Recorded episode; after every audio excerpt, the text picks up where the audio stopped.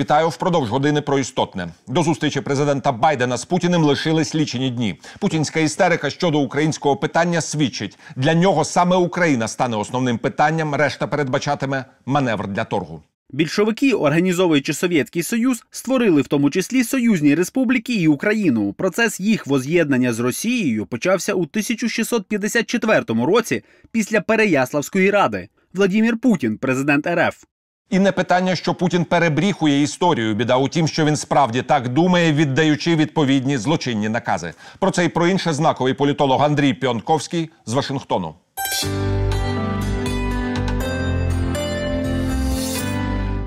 Здравствуйте, уважаемый Андрей Андреевич. Рад вас приветствовать в студии телеканала «Эспресо». Ну что, мы стоим на пороге встречи, которая может очень многое изменить. Речь не идет о том, что, не знаю, Байден согласится на новую Ялту. Речь идет скорее о психозе Путина, который может в итоге не получить ничего. Как вы можете спрогнозировать ближайшие Женевские переговоры? Да, это скорее не вторая Ялта, а вторая Мальта, я бы сказал. В Ялте Запад вынужден был уступить, ну, роль Украины тогда играла Польша, уступить Польшу и вместе с ней пол Европы, потому что у них не было козырей против военной мощи и политической воли советского диктатора. В Мальте все преимущество было на стороне Буша, и он победоносно закончил Третью мировую войну. Сейчас Путин не имеет, в отличие от Сталина, он не имеет никаких карт на руках. Но, тем не менее, страшно надуваясь, пытается изобразить вот эту новую Ялту-2 и требует от Запада признать все постсоветское пространство зоной его исключительного доминирования. Основная ошибка его даже не в том, что Запад никогда на это не согласится, а в том, что проблема-то не в этом. Проблема в том, что в эту его зону никогда не пойдут ни народы, ни элиты, ни постсоветские государства. Туда не идет даже такой же бандит, как он, Лукашенко, и все его попытки аншлюса проваливаются. Украину он потерял полностью, и об этом как-то в Кремле предпочитают не вспоминать и не замечать, но он потерял полностью Закавказье. Турция там заняла позиции, которые она имела последний раз 150 лет назад в предгорьях Северного Кавказа и на побережье Каспия. Фактически, вот он борется сейчас с вступлением Украины в НАТО, а незаметненько Азербайджан вступил в НАТО. Он просто вступил в одну из стран НАТО. Одна страна, один народ, две страны. То есть полный провал всей вот этой его конструкции русского мира. И Байден едет, встречается с ним, как он десятки раз уже объявил публично, и в том числе своих разговоров с украинскими руководителями, с тем же Путиным, что он едет ему в непосредственном общении, исключающем любое недопоминание, еще раз назвать ту цену, которую Путину придется заплатить за военную агрессию в Украину. Он эту цену, эта цена смертельна для путинского режима, и, может быть, даже для российского государства. И вот вы начали с истерии, с бешенства. Ну, он нам вчера дал сеанс такого своего бешенства. Я хотел бы на этом подробно остановиться. Вот вчерашняя 20-минутка ненависти к Украине. Это же не так просто. Где она происходила? Вот представьте атмосферу. Он занимался своим любимым за любимой забавой так называемой ночной хоккейной лиги, где олимпийские чемпионы по хоккею подкидали ему шайбочку, которую он забивал в пустые ворота. Само это увлечение уже достаточно говорит о психическом состоянии пациента и вообще о доли собственного достоинства у этих великих хоккеистов. Ну хорошо, попрыгал он с шайбочкой. И вдруг так накатила на него ненависть к Украине, что он не мог потерпеть 20 минут доехать до Кремля. Он вызвал какого-то хуя-корреспондента туда на хоккейную площадку. И там в рабочей атмосфере, когда там, по-моему, ледовая машина шумела, все время 20 минут изливал свою бешеную ненависть к Украине. Тут было все. И, все его мемы классические Украины, это искусственное образование, которое создали большевики. Значит, не позволим вам соскочить с крючка Минских соглашений, будем бомбить, будем уничтожать, Украина лишится государственности и так далее. Вот что, в чем причина этого клинического просто бешенства, весь этот эпизод в хоккейной лиге? Просто он осознал, вернее, военные специалисты, Генштаб тот же ему популярно объяснил, что вторжение в Украину будет катастрофой для российского государства. По двум причинам. По готовности украинской армии, украинского общества к сопротивлению и той сопровождающей цене, которую сформулировал Байден. И сформулирует ему еще раз 16 числа. Уважаемый Андрей Андреевич, да, еще очень любопытный момент. Путин начал отмерять количество километража от украинской территории до престольной Москвы, да, то есть от Харькова и от Днепра. Сколько километров будет лететь ракета НАТО? То есть на самом деле это свидетельствует о очень сумеречном состоянии пациента, особенно с учетом того, что из той же Эстонии или из той же Литвы лететь значительно ближе. Кстати, раз уже об этом заговорили, в 2002 году, когда была вторая волна вступления в НАТО, Эстония, Латвия, Литва, как вы говорили, вообще на мизинец там от его любимого Петербурга, молчание было, никакой реакции не было.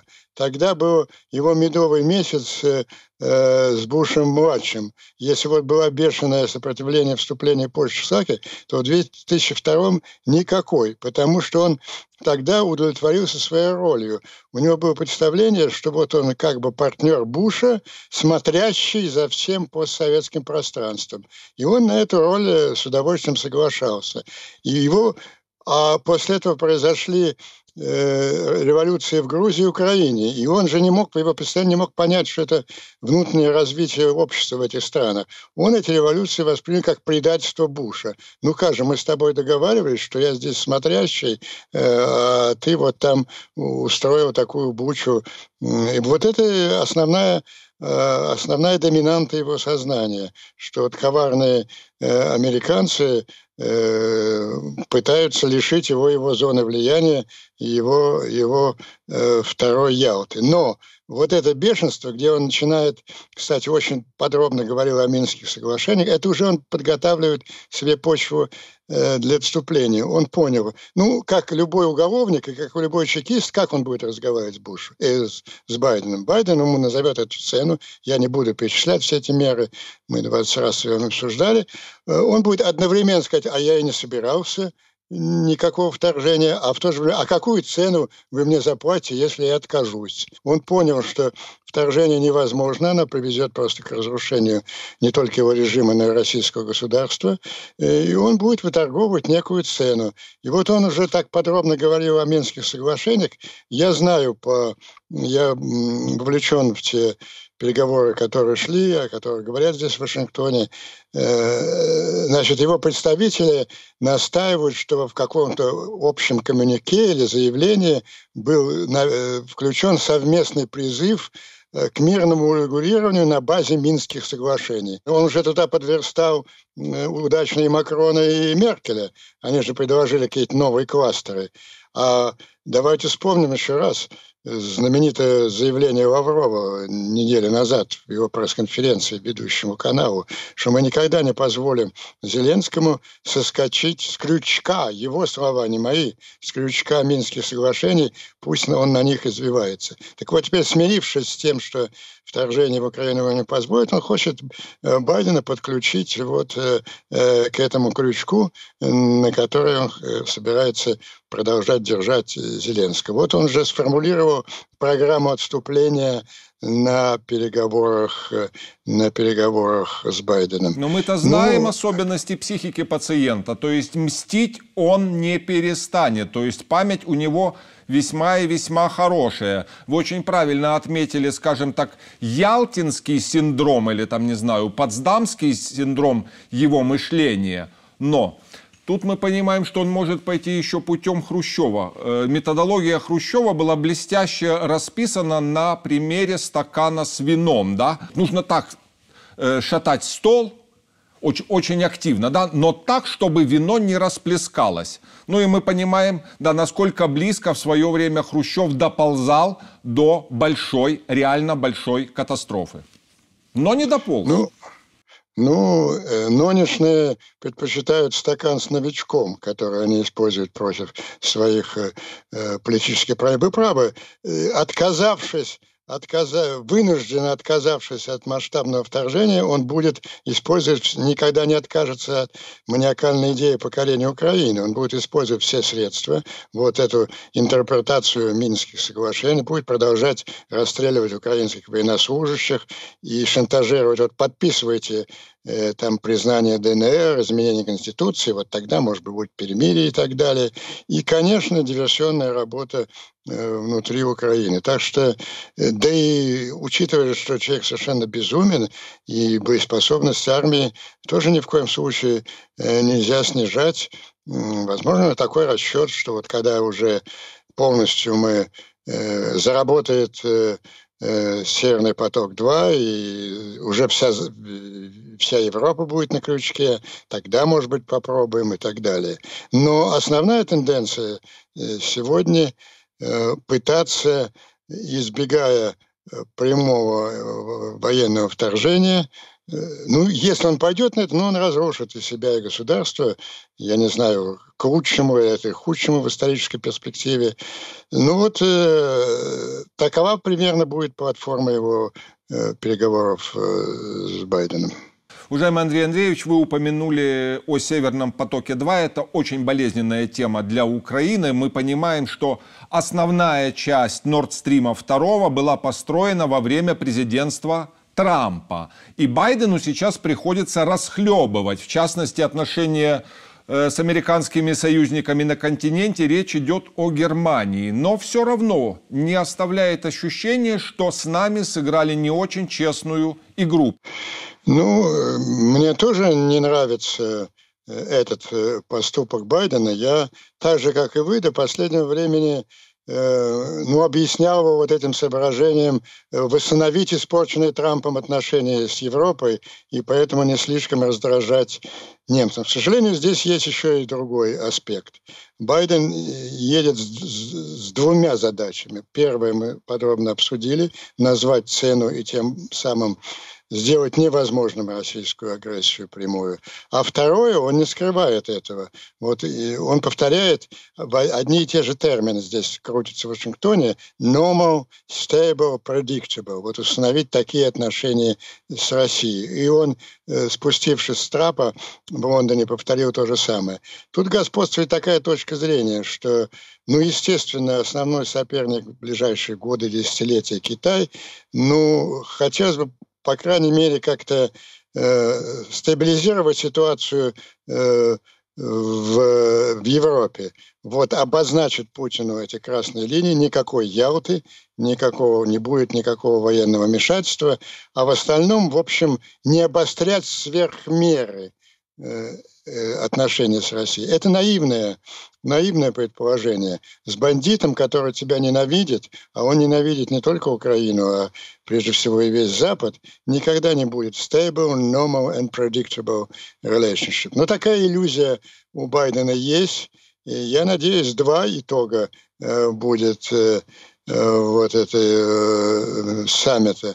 Первое, Путин, наконец, заслушает в лицо свой приговор по поводу сценария военной агрессии. И второе, что Байден сделает большой шаг к избавлению от иллюзий, от возможности иметь normal, stable and predictable отношения не просто с преступником, а с безумным преступником. Но надо что-то будет дать ему и в клюв. Речь идет о Путине, поскольку он должен вернуться и начинать рассказывать там с помощью своего коллективного Соловьева, Киселева и прочих о сумасшедших прорывах и успехах. Понимаете, тут тоже нужно будет чем-то пожертвовать. Речь идет о американской администрации. Вот как раз этой цели достаточно служит Северный поток. Он об этом уже и рассказывает, как о крупной победе над Украиной и над Западом.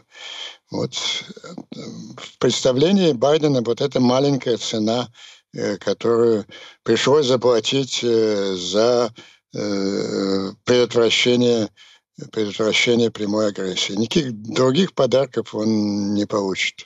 Ну, мы с вами-то понимаем, что «Северный поток-2» это был, в принципе, страховой полис. Если хотите, геополитический щит для Украины, который была вынуждена держать в своих руках Германия над нами. Потому что немцы знали, в случае чего, в случае глобального большого обострения, они останутся без газа. А сейчас подобная схема, да, она, конечно, отложена на пару лет, там, я не знаю, когда они его окончательно запустят, но после этого возможны сюрпризы, то есть это не отменить нападение, это его отложить. Никогда нельзя отменять полностью возможность нападения, когда вы имеете дело с сумасшедшим. Но давайте решать вопросы последовательно. Вот сейчас, согласитесь, свободный мир, Запад, называйте это как угодно, отвел непосредственную угрозу военного вторжения против Украины.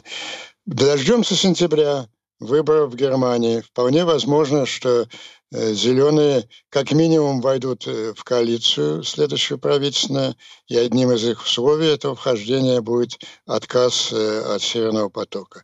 Будем решать проблемы по мере их возникновения. Уважаемый Андрей Андреевич, вы упомянули о стакане с новичком как о геополитическом или каком-то ином аргументе.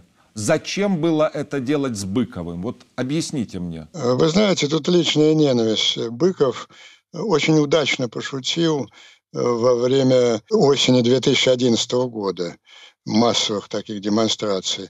Он вышел с таким рукописным плакатом «Не раскачивайте лодку, нашу крысу тошнит». И в рисунке, в лодке была крыса, напоминающая чертами Владимира Владимировича. Вот он надолго запомнил. А как, знаете, мы знаем, месть – это блюдо, которое подают холодным.